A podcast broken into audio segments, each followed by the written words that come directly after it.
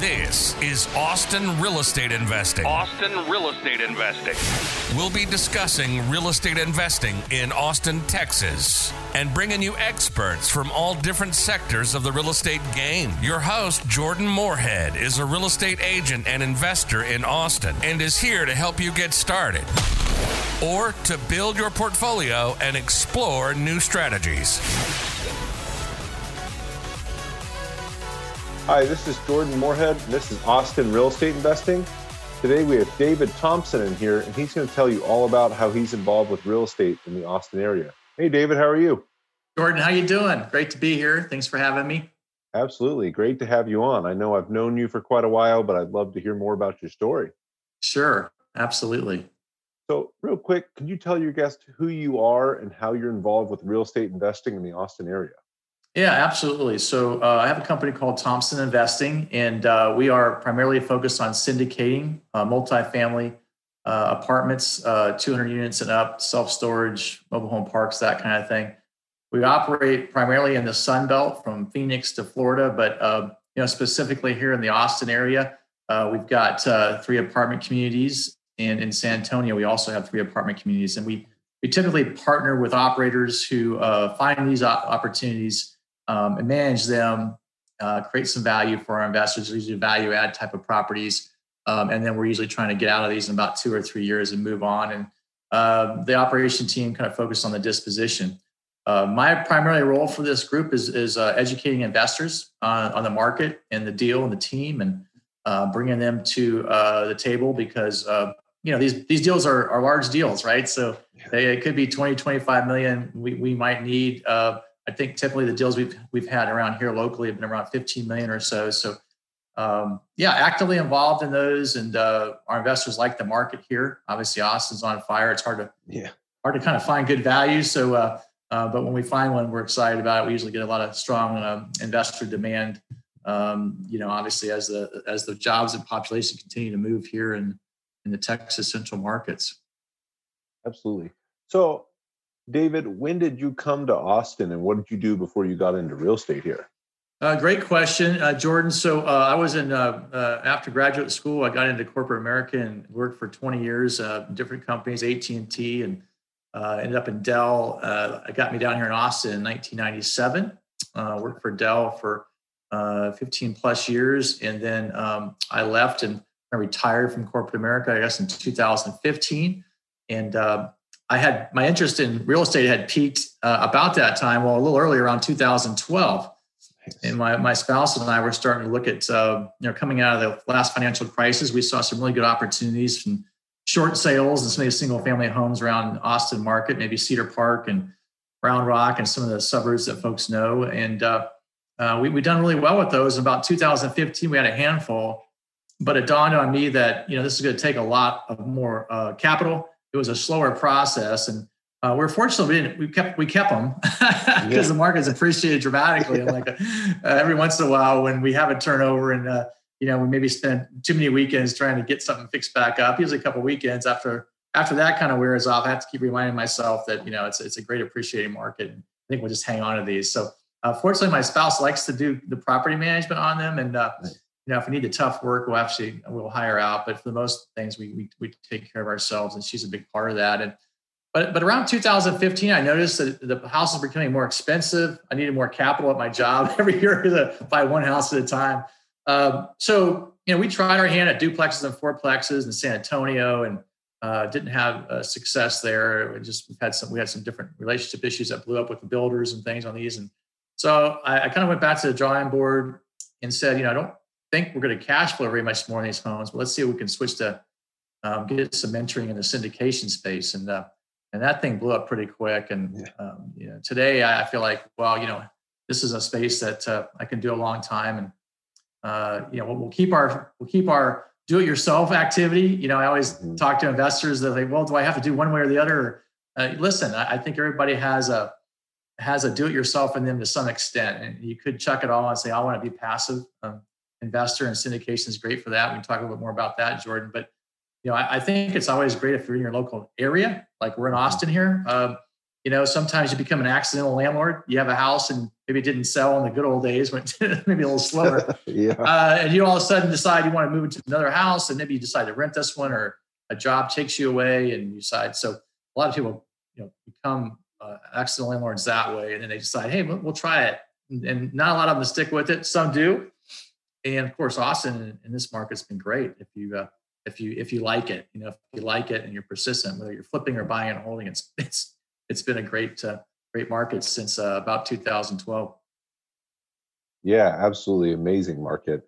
And yeah, I do the same. So I I own rentals myself, but I I also invest in other people's projects. So I'll invest in syndications, but you know, I own rentals here in Austin. I own other yeah. rentals outside of Austin. Um, right. It can be a great thing to do. What was your first rental property you bought? Was it in Austin? Uh, yeah, the first, I mean, if you start talking about a program, the pro- programmatic approach to it, like we're going to buy a house after a house, it was here in Austin. Uh, I had definitely owned a rental property uh, before up in uh, Sedona, Arizona. My folks were living oh, up cool. in there. It's a beautiful area. And yeah. uh, they lived by and um, bought a new home in there and were telling me about some opportunities. So, but we didn't hold it very long. Unfortunately, we flipped it before the, the big crash, so we did make some money on it. So I was kind of intrigued by it. Um, but yeah, when we moved down to, to Austin in ninety-seven, I guess it, I didn't really think it, it took a long time before I got into it. So two thousand twelve. So that's a long time here before I decided. I was just buying homes and we'd sell and move to another home. And mm-hmm. um, but uh, yeah, I mean, it's uh, uh, I always tell myself the earlier the better. And I got in earlier. But life has its way, right? Life has a way of telling you when you're ready. At that time, probably I was focused on my young family and not so much a second job after my main job. And it, I was pretty busy with Dell, traveling around the world and doing things. So that didn't appeal to me. But once I got, you know, once I got into it, saw the opportunity, it, it really um, lit my fire like it does a lot of people. Awesome. And uh, what's your portfolio now here in Austin? So we have, uh, in the single family space, we have a handful of properties, uh, a couple up in Terra Vista, up in uh, Round Rock, a couple in Cedar Park. And uh, then we got uh, a couple homes over by twenty-two twenty-two six twenty up in the kind of the, uh, the hill country between, you know, River Place out there and, uh, and Steiner Ranch. And uh, we, we've just found, uh, for the most part, uh, very, very easy to rent, very easy to take care of. You yeah. want to be, you know, near good schools. And uh, we really haven't had a problem with the residents in that. And uh, the um, in the syndication space, we we have probably seven hundred fifty units, maybe three large apartments in the two hundred fifty oh, unit nice. category. One uh, called the Baxter, which is uh, managed. Uh, these are managed with my my partner team, Wildhorn Capital here, in, uh, mm-hmm. uh, and they've got we've got the property near Westwood High School called the Baxter that we bought uh, about a year and a half ago.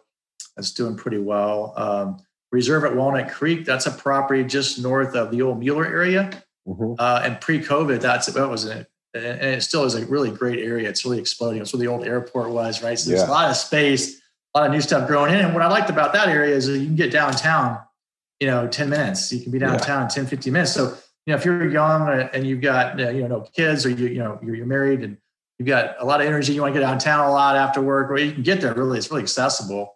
Mm-hmm. Uh, you know, COVID slowed that up a little bit, but you know, they'll be back. And then we have one right down between the airport called Hawthorne of the District.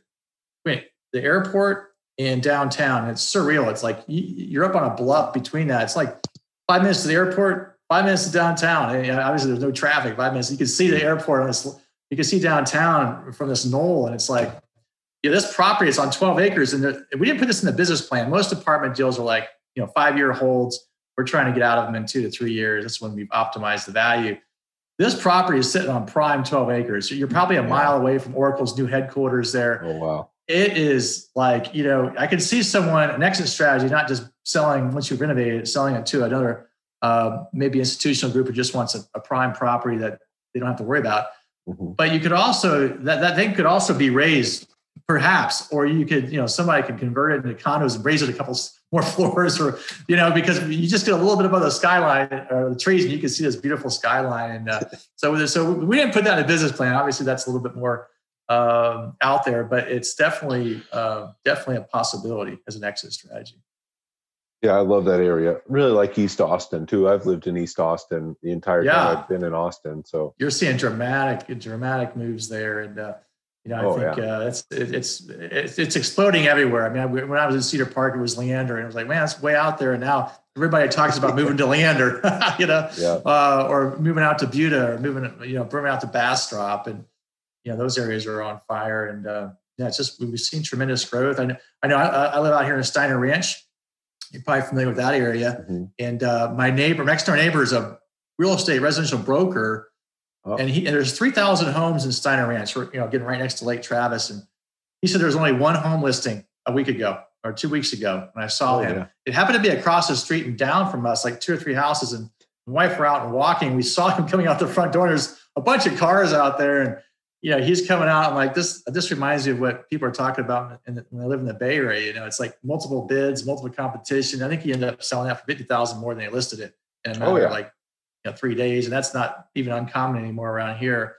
Uh, what's our average inventory is down to half, half a month or less than a month. It's crazy. zero point four so. months. You know, average time on market is thirty-three days, which is that's crazy. amazing. That's it amazing. Is, that's from the day it's listed to the day it closes. Yeah. so it's, it's so they're selling it on paper in a matter yeah. of yeah three days. yeah. So it's nuts. So yeah, for for us, I mean, we love the we love the lifestyle here and. Mm-hmm. Uh, we'll, we'll make this our home. We, you know, our oper- the, our business has exploded. We've done a lot of things. It's a boutique business. I don't have to, you know, I can work out of the house. I don't have to be in an office or have a big team. I have support, mm-hmm. really great support team. Um, but we're flexible. My wife and I have done this business. We, we raised capital. What I love about that business is we've raised capital on family trips to from Iceland to Australia to Hawaii, wherever we are, we can always just take a few emails. If we had to do a call quickly, a lot of this business is done on email, text, and it's and it's just a beautiful business. And so we we've talked about where else we want to live. I'm like, I, I think just Austin's our home base. You know, I love it here. Yeah. But it would be nice to go. You know, hey, in a hot summer around August, maybe we're up in Denver uh, in the mountains. Uh, you know, for a month, and you know, with internet, we're we're, we're fine. And you can have internet pretty much anywhere in the world now. So, right. Yeah, you're pretty yeah. flexible. Oh, it's crazy. I mean, we're walking walking down the street in Iceland after dinner and I get a text from, you know, some pastor. I'm like, back to back to having fun, you know, and I just like, it's just amazing. You couldn't do that in the old days. And so I love that, the flexibility. But uh, Austin's our home. My daughter went to U T here.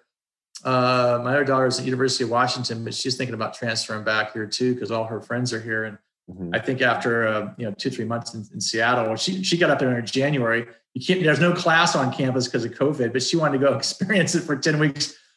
So she's subleasing a place with a friend of hers. And she, I mean, she loves the experience, but she just can't get out. Yeah. And uh, someone told me from, I got several investors in Seattle. They said, yeah, if she can handle Seattle from January to March, then it's golden after that. So she said, yeah. she already had nine inches of snow. I'm like, that's pretty rare for up there. And of course, we got, I think it was the same system where we got our five or seven inches, which is rare for us, you know. Very rare. Um, yeah. Well, awesome. Um, you know, so David, it sounds like, you know, you started small and it moved your way up bigger. Um, you took a jump at some point in time yeah. from smaller stuff up to the syndication spot. What yeah. initially attracted you to real estate investing?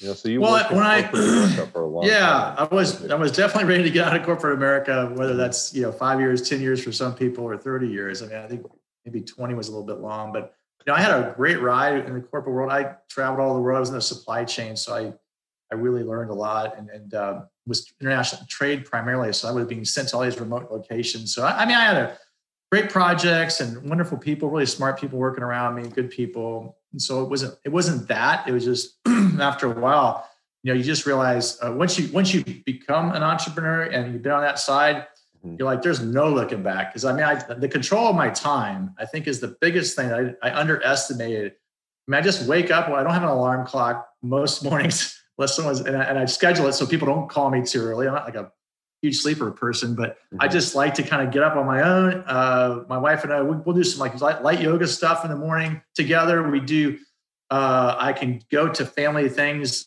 and, or we can do, I just mentioned we can travel anytime. I can just get up and travel and I have to ask my boss for permission or, or, you know, I want to get two weeks or three weeks this year. What is that all about? So I, I think that's just the freedom and flexibility is, is the biggest thing. Yep. Um, and then the other thing is, you know, if you want, if you have a, and then a big company, you know, policy changes, things come down, you just have to react to them, right? A lot of times. Uh, here, you know, I, I have every relationship I have is for a reason and a purpose. And every meeting I have is for a reason and a purpose. And there's very few times I'm on a call or a phone call or meeting that wasn't purposeful and that I, I was kind of excited about and want to, you know, have. And so it's it's not only flexibility with your time, but it's it's the right time. Like, you know, you're giving yourself at the right time to the things you want to do. It is harder work, but because I love what I'm doing, this is a cliche, but it, I never really knew it either until you finally get into that dream world of what you're doing. It's not ever feels like work. I, I could be, sometimes my daughter walks by like, guys, put it away. You know, put your, go over here and get, put your computer in your office, get away, close the door, because we can kind of just keep going. And uh, mm-hmm. so that's the one thing you do have to guard against. Make sure you do carve out the time and not get crazy about it. But for the most part, it never feels like work. So if it's not feel like work, man, you're, you're working, you're, you're giving it your all, and uh, you see the rewards. You see the rewards. Um, and not, that's not always the case in the corporate world. So when I left, it was great. Uh, why I left, um, we were starting to see that success in the single family space, mm-hmm. but it was going to be a slow process. And I couldn't see myself doing that another ten years, hanging on to my corporate job, saving fifty thousand dollars, sixty thousand dollars, go buy a house, do it again, do it again, do it again. Mm-hmm. Um, so I took a multifamily mentoring course, and I realized after about three months, well, they were supposed to teach you how to buy your own apartment. And I realized it's a team sport, and it was going to be a lot bigger than I thought. And by that time, I had quit my job. I kind of finally decided, wow, twelve to eighteen months, my wife kind of gave me in a nice way, like, go pursue this, go pursue this. But if it's not, you know, what you want to do, come back. Uh, to, to something that we can count on. And uh, fortunately, after three months into it, I I turned to my mentor, and he was, this is the other thing that attracted to me. There's guys, these two guys I met were in their early thirties, and they're trying to buy a three hundred twenty unit apartment in Dallas, Texas. And I'm like, I, I, you know, I'm a finance, I had kind of a finance background, interested in investing. I had never heard of syndication, really. I never had been exposed to it. I didn't know mm-hmm. how you go even think about buying it. It never even dawned into my world that you can go buy a three hundred unit apartment in Dallas, Texas, that would cost, that we had to go raise, you know, fifteen million dollars or whatever. I'm like, where do we, how do we, he goes, he goes, Dave, if you're going to get into this business, I could use some help. And, you know, uh, so we did due diligence. We did all this stuff together. I learned, but he said, you know, go talk to all the people that you know that might be accredited investors. And so I did just like network marketing, right? It was like, create a spreadsheet of everybody I knew, and I don't know, like one hundred people or something in my life that might be, you know, and, and you know, like, parents I met at a kid's soccer game, or, you know, just people. And so I, I did, I let, I got out there and I raised a million bucks on my first deal. And, and I'm telling you, I've mentored like thirty, forty people since, and it's rare. I've never really met anybody that first time, first time raised a million bucks. It's done. It's not. And I wasn't bragging about it. I didn't know at the time. My, my, my um, mentor said, well, that's pretty good. Uh, and uh, that was thirteen investors. And then fortunately, that was a company that was just getting started. And so I did deal after deal after deal. I've now had twenty-one syndications with these guys. I've oh, raised wow. over fifty, fifty million with them. The company now, Thompson Investing, has raised over one hundred fifty million dollars. We're in thirty-five syndication deals, and we've done that in the last, you know, four and a half years or whatever. So we're on the pace. We probably do eight to twelve deals a year. We have partnerships now beyond that original group. We probably have partnerships with, you know, seven to ten different operators, and we branched out. Geographically, we branched out different operators from a risk perspective and different niches. Self-storage, we added mobile home parks because I started researching, and I said, if I'm going to be dealing with investors, last thing I want is to have a lot of bad experiences for, for them. So I stayed in recession-resistant things attracted to me. And if I, I did all this research, it wasn't hard. The data was out there. The last twenty-five years, Jordan, it was like, the apartments and self-storage mobile home parks was beating the stock market by two X oh, wow. on total returns with far less volatility. I'm like, why doesn't people know about this? So that, that was really my mantra was mm-hmm. I had a financial planning degree. I never used it in college. I tried it. It came out in a recession. I was twenty-two years old trying to talk to people with money. Didn't really work. It was all sales. I hated it. Hated sales. Hated. I, was, I hired a cold calling team. I don't even do any of that today. Today it's it's all about thought leadership and group like podcasts and blogging and stuff like that. But my business is morphed now to ninety percent of the investors are return investors or referrals. I mean, you can't get a better business than that, right? Yeah. If I'm talking to referral, their buddies or their their their friends already had success, and they're coming to me and like they're they're already kind of teed up. They just need to educate them on what we're doing, how we work, how I can learn about them and help them. Uh, so this business is in a great spot. We probably have about five hundred accredited investors. Um, so, and we probably will bring, I don't know, on every given deal, uh, you know, I, I have a team now that I work with. Uh, we're now licensed. We're, so I supervise a team, and, you know, we'll bring five or ten million dollars to deals, uh, is really what we try to do for operators. We'll, we'll do two million dollars if they need it, or five million dollars, but we try to get more of the team involved. And I, I'm helping them grow a business. Right. So they don't work for Thompson Investing. I'm, I'm mentoring them and helping them grow their own business. They have their own websites, their own name. Together, we're collectively, we're working to support the operator and get deals done. So the operators like us because they're like, one-stop shop, just call Dave and, and is this a deal that's, that's interesting? Um, and that's the business. I mean, I invest in every deal. I show investors. I walk the property. I was just in San Antonio. Uh, and we mentioned before the started a broadcast with the Wildhorn group, was looking at a deal in Shirts. And um, we went down there. It's a two thousand eight good looking property, but it, it the interior is the builder built to kind of an A minus spec. So there's an opportunity upgrade now as this Shirts and the whole I thirty-five corridor blows up. And so it's a really good opportunity to to, uh, to look at this property and do some things to it. Um, but we get involved. I mean, I'm not analyzing the deal, but I do under I do look at the underwriting and make sure the assumptions are conservative. Uh, we uh, share the conference call with our investors. We walk them through the process. We educate them how to get in the deal. And then once they're in the deal, we have our own website portal. And, and, and I want this Venus fly, fly trap approach. You know, I want to have investors come to us and they have holdings over here and here and here, and they can see all their portfolio and distributions and all that. So yeah, it's, it's a kind of a, it's, I mean, it's a really cool business now. I really, I love where it's at and excited about the future. That's awesome. So yeah, you're you're providing people opportunities and just making their life easy after you've provided the opportunity is what it sounds like. That's it. Passive investing is really. Uh, I mean, I mean, a lot of people who love um, or really like real estate, or their friends talk about, they just don't know how to go about it. I think we're mm-hmm. fully, I, we're we're basically. I always tell people when I send them an introductory email after they come to my website. My, my first thing is, you know, we're an educational. We're we're educating you on why this space. Why these niches? Why would you want to be in commercial real estate? What What's the expectation once you're in commercial real estate? You know, you got some cash flow coming in. You're passive. You get reports. You get money in your distribution. You know, distributions in your mail, and not your mailbox. Well, you could get them in the mailbox. We we prefer to put them right in your bank account, right? Um, but you know, it's really passive for you. But you know, we do want you to know you're a limited partner. You are a partner, so you're going to get monthly reports and you're going to get updates, but if you just want to see your money come in and just make sure the money comes in the account and you're happy, you don't have to read my reports. You can just go about your very business, and uh, we'll let you know when we sell it.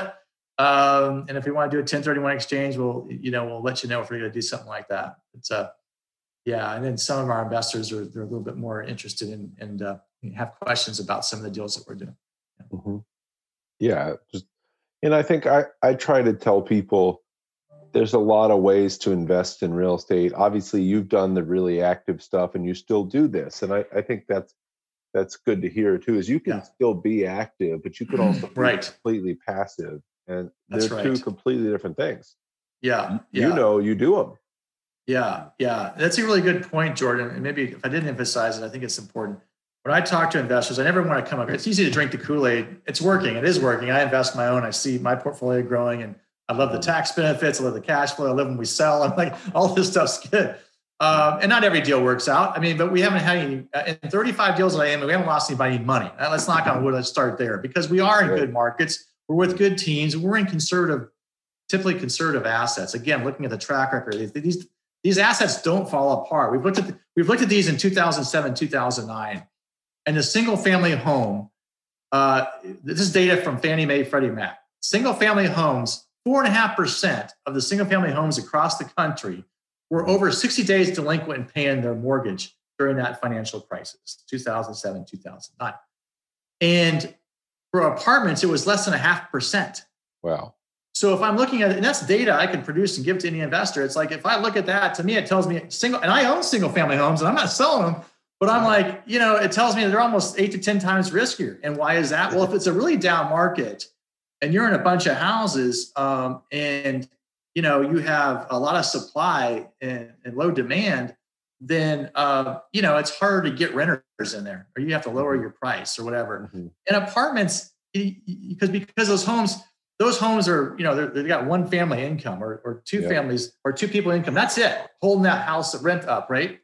But with apartments, you've got two or three hundred families, so we'll see occupancy drop from ninety-five maybe to high eighties in Dallas during two thousand. We got the data from uh, CoStar. It, it shows the markets that we're in. We dropped seven, eight percent worst case. Oh, wow. Okay, we can go down to seventy-five percent and break even uh, in occupancy. So there's a lot of cushion there. I'm not saying every deal is going to work out, but there's a lot of cushion to get through. We saw COVID. We saw operators go from quarterly, from monthly distributions to quarterly, cut it down to four percent for seven or eight percent. But everybody understood it. There's a moratorium going on. Uh, operators wanted to conserve capital. We don't want to do a capital call. So let's, they did the right thing. We want to take care of the residents. We want to be responsible if they're late on their rents, you know, how to, what are kind of payment plans. You want to be sensitive to that, but we are running a business. But at the end of the day, I, I went through a haul of COVID and we're still in all these properties. No one has not paid. No one, we haven't had one property. We're at probably twenty-five apartments in a variety of markets from Phoenix to Florida, uh, many here in Texas, Central Texas. And, you know, we really haven't, uh, uh, we're going to get out of this. And, and I, I'm not worried about that. I don't lose sleep at all about that. If I had a single family home in Austin, I don't worry about that either. But yeah. I mean, in two thousand seven, two thousand nine, in some of these markets around the country, you might have been worrying if you had some single-family homes, right? Um, that's a that's an interesting point. The the other thing I want to touch on is in Austin, if you're living in Austin or wherever you're living in, you have a lot more understanding of your environment. And if mm-hmm. you want to start out flipping homes or buying or wholesaling or buying single-family homes for buy and hold, or duplexes, fourplexes, all that stuff, you know, for your listeners, I mean, that's all great because you're here. You kind of know where the areas are, where the good at, bad areas, where the good, where the gentrifying areas, where you might be able to catch something on the upside. Yep. Um, now, if I told you, okay, do that same strategy in uh, someplace in Florida or someplace you've never been to, you don't even know, is it possible? I'm not saying it's not possible, but now you're now you're increasing up your you're increasing your do-it-yourself energy. You got to have a team. You got to really take trips. You got there's a lot more energy going on. Uh, what if I said, go buy self-storage or mobile home parks or even apartments? You're like, I know my some investors doing really well in that space, but that's where syndication comes in. Syndication comes in because you can identify experts who are in those markets, mm-hmm. who just do those niches. Um, at the end of the day, just complement what you're doing. You can still do both, but you know, don't try to do something you're not expert at, or you know, do it on a small scale till you get better and partner with experts. That's what I did, you know, partner with experts um, to avoid making mistakes when you're a rookie, right? Absolutely. Yeah, no, I think that just like you said, there's low risk ways to do each strategy. And then there's, there's higher risk ways. I'd say the higher risk way to invest passively is just pick a name and invest with that person. You don't know anything about them and you don't do due diligence on the operator. That's high risk to me. Um, yeah, sing, single family or or duplex, if you just invest in a market you know nothing about and don't have a team in, that's really high risk to me. Right, right, right. Yep, that's exactly right. So you, David, you hit it around the nose. I know you've done a lot of deals both in active active real estate investing, which you manage and own, and then you've done a lot of passive deals. What's something you would tell people to avoid? So a bad deal you've been in and some lessons you can pass along. Yeah, we just, um, it's it's funny because every time I, I about ten percent of the deals that we offer every year are um, alternative assets. Your syndication deals, they're alternative assets, but they are um, in higher risk areas. Um, mm-hmm. I have not offered this to my investors, but I invested uh, with some partners that I do know, but the operator we don't know very well, uh, in a hemp farm uh, up in Colorado. And the returns on this were like, you know, five X, and you get your money back in one hundred percent in one year. And then you just sit back and, you know, it's it's all, you're, you're with playing with Vegas money after that, right? And so mm-hmm. this big, well, the first year, the crop failed, or they had enough failure that nothing really happened. Um, they had a bad seed. But no, when I, when I when I got the pitch on the operator, and actually the partner had actually invested with him in cannabis, but they were switching over to doing some hemp. They were very sophisticated operators, but I didn't realize how many variables can happen in agriculture. So kind of value add agricultural play. They were taking potatoes and farms and turning them into hemp farms. And the story was beautiful. They even had an active buyer ready to buy the product. Everything was beautiful about the story, but uh, I'm not sure that's going to work out or not. And uh, I didn't syndicate the deal, but I'm in the syndication. Um, I just had a factoring business with a syndication, with a syndication partner. Uh, and we just had to send an email to investors. We're going to close the fund. Um, they're going to give us ninety cents on the dollar. We're going to get all our investors' money back and give them five percent for one year. So like I said, we're never going to lose money. That's the goal. Um, and we'll, we'll come out of our own pockets to make our investors whole. But when I, I go back and I look at all those things, it's really the operator that I didn't know a lot about. Or and it's an industry that's very, uh, there's a lot of things that, that could happen to make things go wrong. And uh, almost, it almost to a, almost to a deal, the sexier it is, uh, the higher risk it is. And you can pretty much bet that it's going to probably give you some sleepless nights. So the older I get it, I've been doing business, I don't know, thirty years investing since a teenager, thirty years plus. I had stock investing clubs I've run. We've had very success in that. If I look at all this stuff, I just wrote a blog on this. I think the, to me, I get I get more conservative as I go forward. I, I love apartments right now. I mean, I, other things work, but we even found in mobile home parks during COVID, we had a lower, because because that demographic is getting affected by service jobs displaced because of COVID. Yeah. And service jobs go away. Yeah. Our B plus apartments in A minus areas, higher salaried employees, high tech, they didn't get affected. We had two economies going on. Mm-hmm. Um, so I, I keep thinking all the time, my investment strategy, what are, how do I, we lower our risk? Because it's all, it's at the end of the day, it's about capital preservation. And I see maybe too many investors trying to shoot for the moon. And I think if you, if you, if you talk to older investors uh, about all of their investing over thirty to forty years, I bet you they will never will tell you, they may tell you about some home run they had or everything, but if they, if they really, if you really look at it, it says the investment I didn't touch that was kind of plain and boring, but just consistently gaining like ten percent a year. And I got, always got my principal back and lived another day. Um, and you, you could, if you could just get ten percent for a long time and get tax benefits uh, or low double digits, uh, you can do fantastically well. But think about this. They always say in the stock market, oh, the stock market gives you like ten percent over like thirty years or whatever, whatever, you know, beyond every twenty years, I look at a stretch, it's like a you know, ten percent return. But if you look at all the, all the analysis, if you look at all the analysis they do with investors, what happens? In reality, we touch the money. We do things with it. When yeah. it's high, when it's going up, like GameStop here recently, when it's high, people jump on. Yeah, people jump on and then, you know, it, it crashes and then they lose money. Um, and they don't, they don't buy it when it comes all the way down. It's like really hard to buy a falling knife or it's hard to buy something. And so the more I do these kind of deals, um, you just got to really be careful. Um, it, what sounds really cool, and and they always say too good to be true, but you know, even a twenty percent or more return doesn't sound too too good to be true, but it probably kind of is, right? There's a lot more risk there than you probably know about. Um, oh, yeah. So if you're going to go in that direction, I would just say make sure it's an operator that you know very well and has had a lot of success in that, and then put a small amount of money in it. That, that's what I would tell you. Yeah, and I, I agree. A lot of the good investments are really boring. If it sounds yeah. really sexy and attractive, um, Bitcoin's yeah. a really good example right now. Yeah, mining farms. Yep, yep, yep. Bitcoins Bitcoin. and Bitcoin mining farm. I even have a business partner who wants me to raise capital on a Bitcoin mining farm. And I was talking to my wife the other day as we were driving back from that San Antonio property. I'm like, you know, I'm, I'm pretty sure I can go raise a couple million on that with my investors. I have a certain amount of investors that might like to put a little bit in, and we'd lower the minimums just to, you know, fifty thousand. That, that, that you, you know, I don't want, someone wants to give me four hundred thousand for that, I'd probably talk them down, you know, yeah. I don't want that responsibility, but I'd be like, you know, hey, um, so we, we were debating that. I know, I know it's there to taking, and the, and the returns for me as a partner and getting involved would be pretty significant, but I'm like, I just, you know, it's not really worth it. It was kind of cool. A couple, when I got in the business a few years ago, I was kind of like, that's kind of cool, interesting. I want to really diversify my investors. And the more I thought about it, I'm like, what's really working? It's it's value add, B plus apartments, A minus areas, workforce housing was working a little while there. It'll come back. But, yep. you know, it's it's self-storage, mobile home parks and apartments. That's pretty boring stuff. But it's not boring when you see the returns.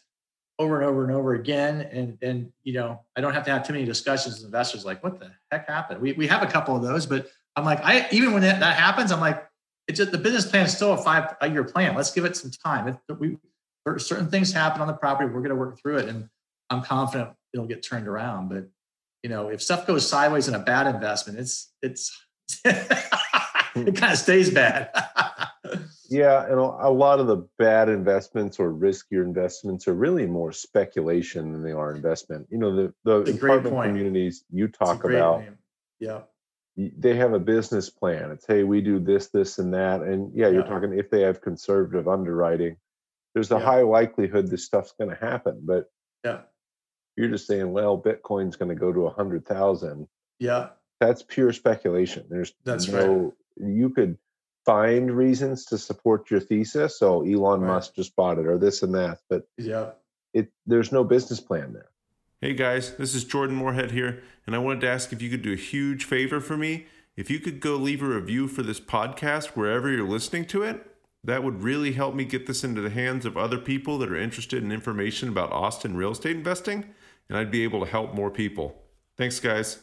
Yeah, no, you're exactly right. I like that word you use a lot. And I'll make one last thing. I was traveling with Dell a lot to Brazil. We were setting up, uh, helping them set up service infrastructure for the factory down there. Great time. Love the Brazilian people. We had a lot of, I went, I went every two weeks for like one, one year. Oh, I was going back and forth. And um, on some of those trips on the weekends, we have extra time. And, I, and we was there in two weeks. And we started noticing that Brazil during that time, it's right before the Olympics, when they had the Olympics down there. And the, the Brazil currency was going up. The real was was appreciating, and they were selling. They were a uh, kind of a, uh, an exporting country of raw materials to China and, and things like that. They had a lot of raw materials to.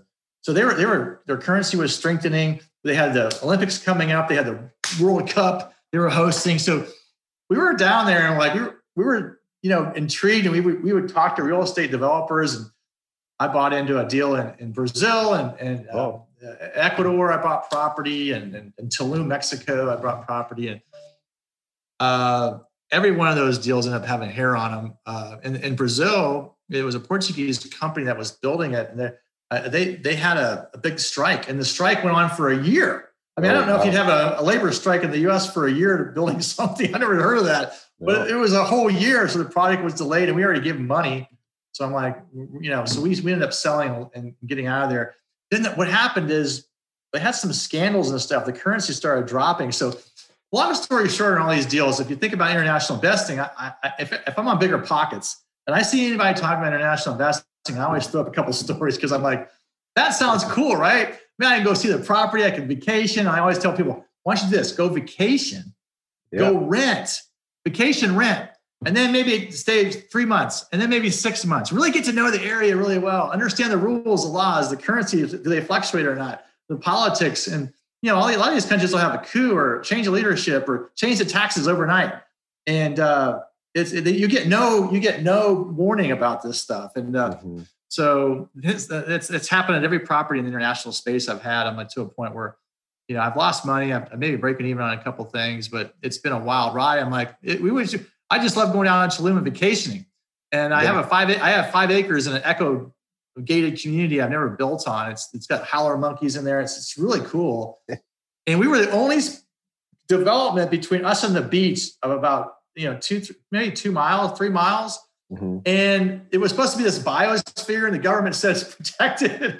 One trip I went down there with my wife. It, screw it. They, the local developers came in, made some deal with the government, and they had moved the biosphere over here a little bit, and they were developing all this. So basically my run to the beach became way out there. And I'm like, well, it's still kind of cool to go down, but I don't know if I'm going to build anymore. It's the kind of stuff that happens. And, and you know, it, it probably, some of this stuff probably wouldn't happen in the States. You know, you have protected lands and it's not going to just be sold, but you know, you never know what's going to happen in some of these foreign countries. I'm like, it's a great example of just not knowing enough, right? Not knowing enough and getting kind of crazed by the excitement of everything and buying into it. Absolutely. Yeah, no, I've heard of that stuff. That's crazy to hear. All of your experiences have been negative investing. Not negative as in you've lost money, but you just not recommend it to other people. Yeah, yeah. The, the, the cooler, the, the probably the, the better thing to just turn around and go the other way. Go to Vegas for fun. Go to Tulum yeah. to vacation, um, and don't get caught up in that stuff. Most of the time, I don't think it works out. Awesome. Too, too complex. Yeah. yeah. What's one thing you'd want newer investors to know that are interested in looking into uh, projects like syndication? We'll say somebody's saying, hey, you know, I've, you've got a high paying job. Yeah. I, I love my job. I don't really want to go flip houses. Um, yeah. I mean, it's ideal for that, right? So it's passive mm-hmm. in nature. Uh, a good company will want to educate you, you know, kind of what the expectations are, mm-hmm. um, and understand your goals and objectives. You know, do you want cash flow? Are you trying to retire? We have deals, Jordan, where you can, in, in multifamily space, where, you know, if you can choose class A, and we have class A, class B. Class B is kind of growth and income, get all the profits. Class A, you get no profits, but you can get like nine, ten percent yield. And you can, I heard a guy the other day says, I you mean I can borrow from my P LOC and get a three and a half on my equity. He's from Seattle. And I can turn around and invest in this deal and get ten percent. I'm like, I can show you why I think it's a low risk investment to get ten percent, and you get all mm-hmm. the tax benefits. Um, so there, there's, uh, you know, those kind of investors, but most people are kind of growth and income oriented. They want some cash flow, six, seven, eight percent. They want the upside. Um, but I love the tax benefits um, of, of this real estate stuff. Um, so, you know, it's, it's a, it's a good thing to look at, but most people I want to make sure is, uh, you know, we don't do any cold calling. We're not hard selling this stuff. It, you, when you see these deals and educate you about them, I think you're going to be like, this is pretty cool. And when I, I get people involved, I always say, be prudent, you know, start with the low minimum, yep. get, your toe, get your toe in, uh, we'll get you in a good market. You want to be in Texas. You want to be, we got deals in Texas. You want to be in Austin. You know, I'll, I'll probably have a couple of deals in Austin, but you know, get on our mailing list. And when something, once we have a thirty minute discussion and learn who you are and what's going on, we'll put you on the mailing list. Now you have to be an accredited investor. I don't know if you, Jordan, you've talked to educate people. Most of our deals, yep. you have to be accredited. You have to get like a million net worth minus your personal residence or a certain income, two hundred thousand or more. But if you qualify for those, then you can get on our mailing list and distributions on deals that come up. And, uh, you know, if it's something that's interesting, you, you just push a button and we'll give you more information. And if, if you say, hey, I like what's going on, Dave, let's, let's get more, let's, let's, I'm, I'm ready to move forward, or I want to answer, I want questions answered. Great. We're, we're really low, low key on this. Um, mm-hmm. We're really low key because uh, it's more about just educating you. If it's right, then we're all about helping you build a portfolio of these different things in different parts of the country. And, and uh, if you, some people just like Texas, or some people like Texas and Florida because it's no tax, no state tax. Yeah. some, some people just want to be diversified across.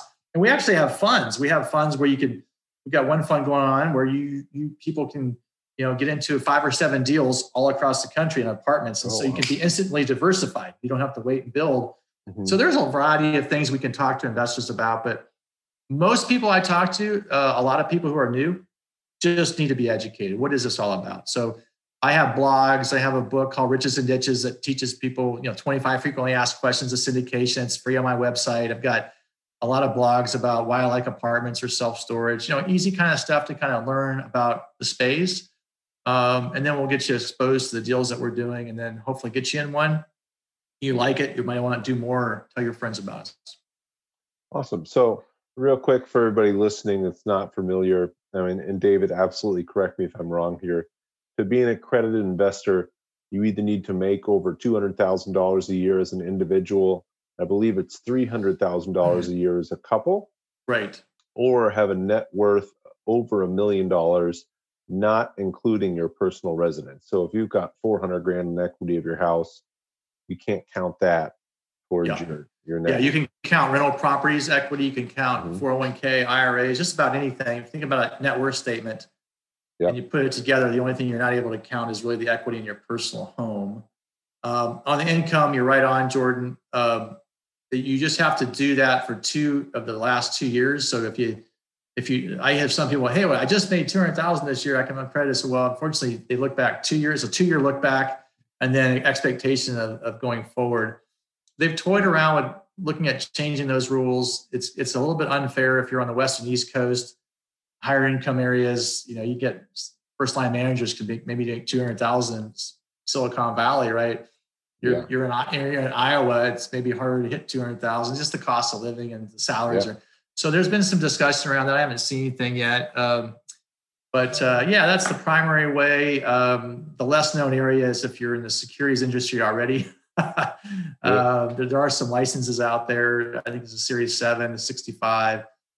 Uh, you're accredited just because you're in the industry. Um, but yeah, that's the primary way to do it. And uh, there are some deals out there. Um, I am, I have a deal. There are some deals out there that come up from time to time where the operator, it's called a five oh six B uh, deal, Jordan, not to get too technical, depending on where your audience level is. But uh, on occasion, we have deals that allow for non-accredited investors, as long as you're sophisticated. So we educate mm-hmm. you. We kind of understand what your business background is, what your investing experience is. But um, and, and operators can take up to thirty-five non-accredited investors uh, in those deals. So I wouldn't totally discourage people like, oh man, I'm, I'm a, a light years away from that, or you know, I'm close to that, but it doesn't sound like Dave's really encouraging that. I'm like, um, I would say ninety-five percent of our deals are accredited.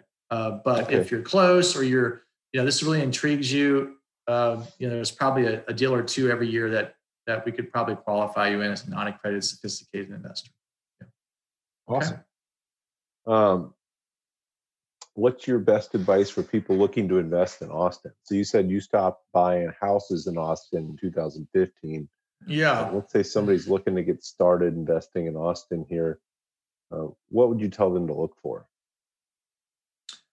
Uh, like if you're investing like single family homes, perhaps, uh, just, or just, in, just general any investing. Of the above. Yeah. You know, if you're going to yeah. invest passively with one of you guys, or you're going oh, to yeah. buy a duplex here, or yeah. whatever you're going to do. Yeah, well, this is my own personal experiences, right? So, you know, take that with the uh, with, with what it's worth, right? So, yeah. um, I in two thousand fifteen, I stopped buying single family homes because I, I just wasn't seeing the cash flow. Now, how mm-hmm. I was buying it, I, I didn't want a lot of problem with my property. So I bought in good suburbs, good schools. Mm-hmm. Uh, at that time, uh, Jordan, back in two thousand twelve, I was probably buying two hundred twenty-five thousand dollars homes. Those things are probably worth three hundred fifty thousand dollars now. But yeah. Uh, you know, so to me, as I got into two thousand fifteen, those homes were getting up to two seventy-five. I'm like, you know, and I didn't, I wasn't ready for, you know, gentrifying areas or things that would cause me a lot more work. So I wanted homes that were kind of ten years less and less age at oh. the time I was buying. So, you know, I was buying like in Terra Vista is a great community. Those, I think that, I think that home that I bought back there was maybe a two thousand. Uh, I don't know, two thousand ten home or something like that, maybe back then. But, you know, I I, I really didn't want to uh, have much problems. Uh, but, you know, other people, I know, I, I know one of the biggest wholesalers here in town. And so if you're looking for more affordability and that kind of thing, maybe that's a person to contact, you know, mm-hmm. and kind of learn about, you know, if I want to get more active, like if I'm a flipper or things like that. I just encourage people to get lo- involved locally. You know, this is great. You're doing a podcast kind of geared towards Austin. But when I first started the business, I went to multifamily meetup groups or flipping groups. You, you know, go to meetup dot com, look at real estate and see all the groups and just start going and attending these different things. You may not know what you want to do yet, but certainly you're going to meet a lot of contacts here. And, and that's the benefit of the local meetup groups, meeting contacts and finding out who the big players are and who's who uh, maybe looking for partners and you know, uh, and that kind of thing. And then you might just find that niche and, and start working it. But uh, I stopped buying in two thousand fifteen because I just thought about my, mine was a buy and hold strategy. And I just thought, I'm not really getting the cash flow anymore. But now in syndications, I'm okay buying in Austin because our apartment syndications value add, I tell people are slow flips. Mm-hmm. We are flipping. It just takes about two years to renovate a two hundred unit apartment. Yeah. You know, if it's ninety-five percent occupied, when we buy it, which they typically are, there's two hundred units, we only have ten vacant to renovate on day one. thirty days later, we're moving, we're kind of like a pancake. We're moving people's leases that are expiring. Hey, you want to stay? Look at this brand new thing we just fixed up for only seventy-five bucks more or one hundred bucks more. Like, oh yeah, I don't want to leave the area. My job is down here. My kids are in school. Their friends are next door. Shopping's right up the street. Why do I want to even move? You know? So, okay, it's a good value proposition. Move them over. Well, then we start renovating theirs. But it takes two years to do that. And if the market's good, then in two years, we sell or we refinance or we, you know, if it's not good, we're going to hold on to it. Um, so I feel like I'm, I feel like when you are flipping a property, you can make more profits than a buy and hold. Okay. Cause I can, I can literally flip two deals in a five year hold period. Um, and my I R Rs, I'm targeting I R Rs at four, you know, probably right now around fourteen percent is even challenging to get in Austin apartments right now, but yeah. You know, that's what we're looking at, about fourteen percent I R R um, on these deals and probably, you know, mid to you know, mid to higher teens, kind of over a five-year hole. We're typically out of them in two or three years. Um, but yeah, I mean, that, I can't really, I know Austin's appreciating crazy right now. So people who are buying single family homes and flipping them, you know, months after they bought them to somebody else are like, well, I can make more money doing that. But that's, it's going to be a relatively short time this happens. As much as I'm optimistic about Austin and what's happening, and we're underhoused and everybody's moving here, you never know what's going to happen. Um, yeah. Even the big freeze kind of freaked me out, right? So the big freeze that happened last week, I told my San, my guys, we're looking at San Antonio. If this thing goes out a month later, it's going to be better than we go out a week later on this deal, because investors have a short-term memory. Uh, I yeah. tried to do a deal in Orlando, Florida, with an apartment with a really experienced operator. When Hurricane Dorian was scooting up the coast last year uh, or a year and a half ago, and it was like my, it was one of my worst capital raise experiences ever. Because every day on your phone, on the news, look at Dorian, it's going up the coast. And I'm like, Dave, where's this deal? It's right there. It's uh, this is about maybe, uh, you know, not too far from Dorian right there. Um, so, you know, people's memories are short, but, um, you know, that's that shock to us last week, you know, maybe, maybe made a few corporations rethink coming to Texas. I'm I'm telling you, maybe. Uh, now, if you say it only happens every forty years, and do we even want to spend any time worrying about this stuff? There's that camp. Or should we do some kind of modest improvements or a complete overhaul so we're always reliable if we go to whatever temperature we go to? So um, what does that tell you? It tells me that you're never safe anywhere. You better have a diversified portfolio. And if you think only Austin, Texas is the name of the game, anything could happen. I used to tell investors, we're like, who's a kid? What's the guy in North Korea? He actually told us that he was going to shoot a missile over to Austin. And I said, it's probably seriously unlikely that would ever happen. But if something like that happened, is that a black swan event that you would never thought, ha- who would have thought COVID would have happened?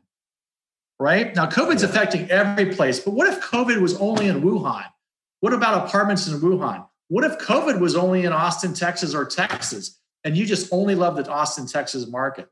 All I am saying, I love Austin. It's going to be great. If I'm overweighted here, I'm, I feel that's where I want to be overweighted. But this is where I think syndication comes in. I want to be in some different niches. I want to be with some different operators. I want a Bernie Madoff going on. And I may want to be in, um, you know, some definitely some different geographies, because I, you know, who knows what's going to happen with Hurricane Harvey next, or who knows, you know? So yeah. Anyway, I can go on. Probably, probably time to wrap it up. You just got, Jordan's like, I think we got to get this one wrapped up. No, I think you've got some good advice. Um, I think you can be diversified against, uh, among different parts of the real estate asset class too. Yeah. So, you know, like right. we talked about, you have single yeah. family and those sorts different of things over here. Yeah. And then you've got passive investments in apartments yeah. over here. So, yeah. Um, you know, we talked about diversifying different areas. I don't think it's a bad idea to diversify with other operators. So, you know, if you're operating yourself, maybe you've got somebody else you invest with. I do that. Yes. Um, yes. I just get checks every month from those guys. I don't have to do anything. Yeah, that's right. So, pretty nice. That's right. Yeah, that's good. That's good. And inside, like a lot of people, I, my thinking on this is at the end of the day, as you get older, you tend to be more passive. That doesn't mean not, not passive about life. It's just you tend to want less complexity in your life. Mm-hmm. Um, and you don't, you know, you're you're kind of downsizing the work. You've done the work and now you want to kind of enjoy your work more part-time, maybe some volunteer work, maybe more time with your family, whatever that is. Uh, it's easier to unwind. Like I said, if I have a bunch of passive investments, if I don't feel good one day or one month or, you know, God forbid I get by a bus early, I know my wife's still going to get the check. So there's a little bit more risk in my do-it-yourself approach. Um, obviously, she's managing it. Yeah. If something happened to her, I'd be like, oh, crap, I had to manage it. No, but I mean, I don't think about it like that. But I'm like, really, when you think about it, it's like you, you, there's lots of things to think about in the world of investing. And it's so easy to kind of get enamored with numbers and pool factors and stuff like that. But, you know, maybe start small in a lot of these different areas and, uh, you know, learn from experts uh, and, uh, you know, I think you'll, you'll, you'll find it's okay. Listen, it's okay to lose some money. Some people just have to lose money or you just have to go through that experience. Mm-hmm. You know, I was telling my daughter going to U W, if I sit back and think about me paying out-of-state tuition for you to go to University of W, she's in Austin here, U W, and you can't even go to class and there's COVID going on and I'm paying your apartment and your out-of-state tuition, that make, it makes no absolute no sense. Mm-hmm. But she she's a four point oh student. She's a wonderful person. She's really uh, accountable. And we had a discussion. I'm like, I, I want you to go experience that. It makes no economic sense. It, you know, she, it maybe from a safety thing, but I'm like, her whole senior year was screwed up because of COVID. Like they, they missed their, their, their whole graduation was delayed two or three months. And then it was kind of like, nobody was in the stands. It was just, you know, everybody went through that. That's not my kid. Okay. Then her senior trip got, you know, everybody was paranoid about getting five kids together. They had to quarantine for two weeks. They ended up going down to Galveston, which is the most coolest place in the world. But, you know, when we kind of chaperoned down, we, we hung out. But I was just looking at that her whole experience and like how resilient and, and all this stuff. And I was like, I just want to give that to her, right? I want to yeah. give that to her. And I, even though, you know, it's the same kind with investing. I think sometimes you just got to like, I can tell you all day long not to go invest in Tulum, Mexico. Someone's going to tell you they can make a ton of money down there. Yeah, I had a poor experience, and I had three experiences were poor, and until I finally learned. yeah. I had to have three experiences before I finally learned. But as I do more and more now, I'm sitting back telling the younger people, "This is I would go this way, I would go this way."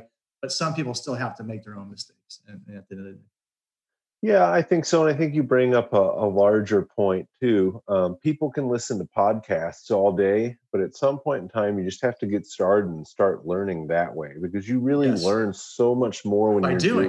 doing it. Absolutely, no, that's, that's powerful, Jordan. That's that is powerful. Um, I tell investors that who are like kind of hesitant to get in on their first deal. I'm like, this whole con- you, you learned all this stuff, but until you actually got into it, experienced us giving you reports, seeing money come into your account, reading the reports, kind of understanding. Maybe you can go to the property if it's close by. Until you actually did this, you couldn't even experience yourself as a passive investor. You can't even experience it. You don't even know what, what, what this is all about. Start small, touch it, see how it goes. If it's an active approach like you've done, Jordan, which is great, you know, um, you know, you got to do it. You can't just read about it. You got to do it. Um, yep. You got the people that, you know, quit their job, go all in, and, and you know, there's people out there like that. I, I certainly quit my job, but I, I definitely had my family in a really good position to do that. Mm-hmm. I admire people that do that and it works out, but it, it's also too, you got to really kind of weigh all that. What, you know, your yeah. environment, your family, uh, your friends, what's your lifestyle going to be look like? Um, I think there's a lot of things you can try without, you know, maybe giving up that full-time job right away before you decide it's, you know, this is your cup of tea. Then you can always burn that bridge later, you know? Yeah, no, I think that's good advice too. You know, everybody wants to just quit their full-time job, but a lot of businesses need to be started on the side. And yeah. when when they exceed your full-time income, then you make the jump, or even when they're yeah. close. But it doesn't really make any sense. And yeah, for at least the active side, when you're not investing, you're not going to get very good deals in your inbox. But when you're actively investing and working on it and telling everybody about it and showing your success, you're going to get a lot better deals than the guy who's never done it. So yeah, yeah. yeah, I get, I get a lot better deals than I did in the past because I'm, I've been doing deals for four years now. Yeah, that's right. And it took time. You, you probably missed some opportunities and you maybe lost a little money here and there. Hopefully you didn't too much, but yeah, you know, and, I, and you learn them more by the losers, right? yeah. Oh yeah. The mistakes are big. They're, they're yeah. That's right. Yeah. That's right. So David, you know, what we uh, we talk a lot about books on here. What's your favorite business or mindset book you like to recommend to people? Oh yeah, there's a lot of good books, and it kind of depends on my mood at the time. Um, oh, I got a bookshelf here. I should have probably put one out. Um, one will pop up to me. Okay, I got one uh, called Deep Work. Uh, Deep Work by Cal Newport. Um, I don't know if that's been talked about before. Um, that's probably, you know, something that I, I really resonate with.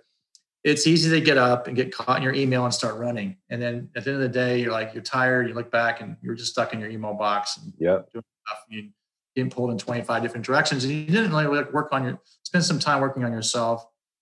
Um, and this is covered in a lot of different ways, but this guy had some amazing success. And really what he just did was he carved out quite a bit of time. And maybe you, you can't do it initially, but he carved out quite a bit of time, like a couple hours a day in the morning. I think I got up to like a noon, like eight to noon. he was just focused on like personal development, research. He was a, a professor, so he was doing all this kind of stuff, and he had, he had all these kind of awards and everything else. Um, but he didn't work all the time. What he found out was he just had a lot of, he had a, when he had the time, he really focused. He didn't listen to his phone or get distracted by anything. He found time.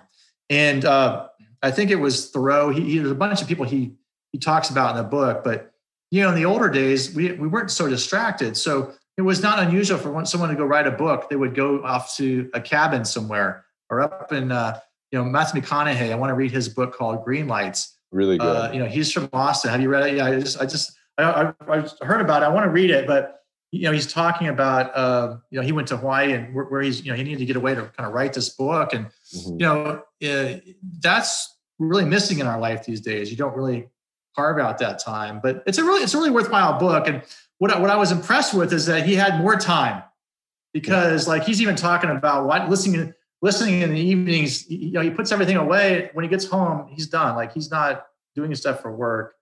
Um, but he was producing some tremendous high quality work and very productive work at a, a really high pace for his, um, where he was in the professorship arena. But, um, and he was there for his students, but he, at nighttime, he was like listening to a, he was in D C, he's listening to a Senators baseball game. Now, have you tried to watch or listen to a baseball game? And um, I'm, not, I'm not trying to, to uh, upset any baseball. I played college baseball, so I, I love baseball, but I, I haven't really watched the baseball game in a long time. I think it would be really hard for me to sit in front of a T V and watch it. Going to a game would be much better, mm-hmm. uh, but with COVID, so like I, if I could try to watch a game, it would drive me kind of nuts. Like if, besides the commercials, it's just slow. It's like really slow, but what he was, his analogy was, listen, like you really kind of relax, like really relax your mind and your body and kind of enjoy the game, the strategy, the, the simple strategies of, you know, uh, pitching it wide to, you know, get this runner on base. And, and I, I brought it back to my memories, how much I kind of missed baseball because he slowed everything down. He was able to really appreciate life. And so my wife and I are trying to do that with like little simple routines in the morning to kind of get our ready. So we have a, a lady here in Austin. Oh gosh. I should give her some fanfare. There's a lady in Austin, she's famous and does yoga stuff. Um, Adrian, Adrian's yeah. her name. She's all over YouTube. And so we do her little thirty minute thing in the morning and we do it together. My daughter's staying with us now. She works for Disney in L A, but she's been with us in COVID. So she's involved. Her boyfriend comes out. Sometimes we'll have four people in the hallway doing this yoga in the morning. And we always kind of, it's kind of regular, like thirty minutes. And then we're off doing our own thing. But that's the kind of stuff I think we're really missing. A lot of people are missing their life. And, um, when I don't do the yoga, or I don't carve out some time, like the deep work stuff, then I, I just realized I've, I haven't worked on my most important thing, myself, my energy, my health, my mind's, my spirit, all that stuff. If I just, just run through the week and don't carve out that time, it's a different week. I get to the week, I'm tired uh, at the end of the week. And I don't feel, I've, I got stuff done, but it was busy work, right? And I, I moved the ball. But I really moved the ball in my business when I carve out that, you know, hour or two to really think about my goals and how this is all coming together and all that stuff. Awesome. I have not read that. I have that book, so I need to read it now. Yeah, it's a good one. Awesome. So David, how can people get a hold of you if they're interested in learning more about your business or just talking to you about real estate? Yeah, we have a lot of Austin people. So I'd love to, you know, when, when COVID kind of slows down here, we get people out having some coffees again. So I used to like yeah. to meet people. Um, but certainly uh, David at thompson investing dot com. It's all one word, T H O M P S O N investing dot com. Okay. Uh, the website's the same, Thompson Investing. Um, dot com. You can, you can get there and you can, uh, you can download some free stuff on my, on my website. Um, you can see some of the projects we've worked on, and uh, I've got a lot of blog articles up there to kind of get you up to speed on what we're doing, or if you're interested in a specific area. And I've got uh, two downloadable eBooks, one called Riches and Niches: The Passive Investor, and one called How I Raised uh, one million dollars in Two Weeks. It's more for the people who are interested in capital raising. So I've got a couple of books up there. Uh, ebooks you can download for free. But uh, anyway, I'd love to connect with any of you guys. Uh, if you're here, especially in Austin, let's take advantage of that. Um, and I appreciate uh, the time, Jordan. It was great. Absolutely. And we'll have all that in the show notes too. So everybody's in the show notes for, for his website and his email. Um, David, last question, probably the most important question we ask. What's your favorite restaurant in Austin? Back when people uh, go. Yeah, this is going to be, it's Whataburger. Uh, is my favorite. Um, and, uh, you know, I'm not a real super con. I love food. I'm not, I'm not really, don't like I don't, it's not probably any food I really don't like. Uh, Rudy's is close to me, yeah. and I like Torchy's tacos. Um, I don't. I'm not opposed to fancier stuff. Uh, you know, I just like you know, Franklin's would be wonderful. I, I have takeout from there. Um, Franklin's barbecue is famous, and there's like I like Black's barbecue. I'm more of a barbecue guy when I can get out. Um, but it's funny the other day my wife was like, "Well, you know, we need to get out. I don't feel like cooking tonight or whatever." I'm like, uh, "Whataburger's fine. I'll just go get some." yeah. uh, so I'm pretty easy, but Torchy's is great. Rudy's is, is easy, you know, just pick up the meal and come home. So with COVID, it's kind of changed our where we go and stuff. Mm-hmm. So I know this stuff for most of your foodies out there, like, oh, he's hurting my ears. But I, I like things that are close, always treat me well, uh, you know, so I'm pretty simple that way. Yeah, Rudy's is great. You know, Rudy's and Black's both, but Rudy's, there's a bunch of them around the Austin area, really. Like five, places. five or so. Yeah. And, and unfortunately they're going out of state, which Torchy's is doing too. And I, I just, yeah. I'm sorry, I don't like it. I don't like that. I just like, I keep that Austin, Texas image, or I'm okay about Texas, but if I, if I go to New Jersey and find Torchy's tacos, it'll probably upset me. Yeah. Well, unless yeah. I'm looking for Torchy's tacos. Like, yeah, yeah you'll be happy. I'll be happy. That's right. The curse of having such good food here, I guess. Yeah, there you go. What's your favorite place? What do you like? Um, I would say probably my favorite easy place is most likely Rudy's. My favorite yeah. just place in general, I would say, has to be Red Ash downtown. I've never, so, I've never been there. I'll have to it's go check really it out. Good. It's great. Yeah, so you should try that out. Well, great, David. Thank you so much for coming on here. Everybody's David's information will be in the yeah. show notes, so make sure to check the show notes for his email and website. I really appreciate it. I look forward to seeing you once we're all out of our houses. I can't wait. Let's uh, let's get together soon, Jordan. I appreciate it. Thanks for the time again. All right. Thank you.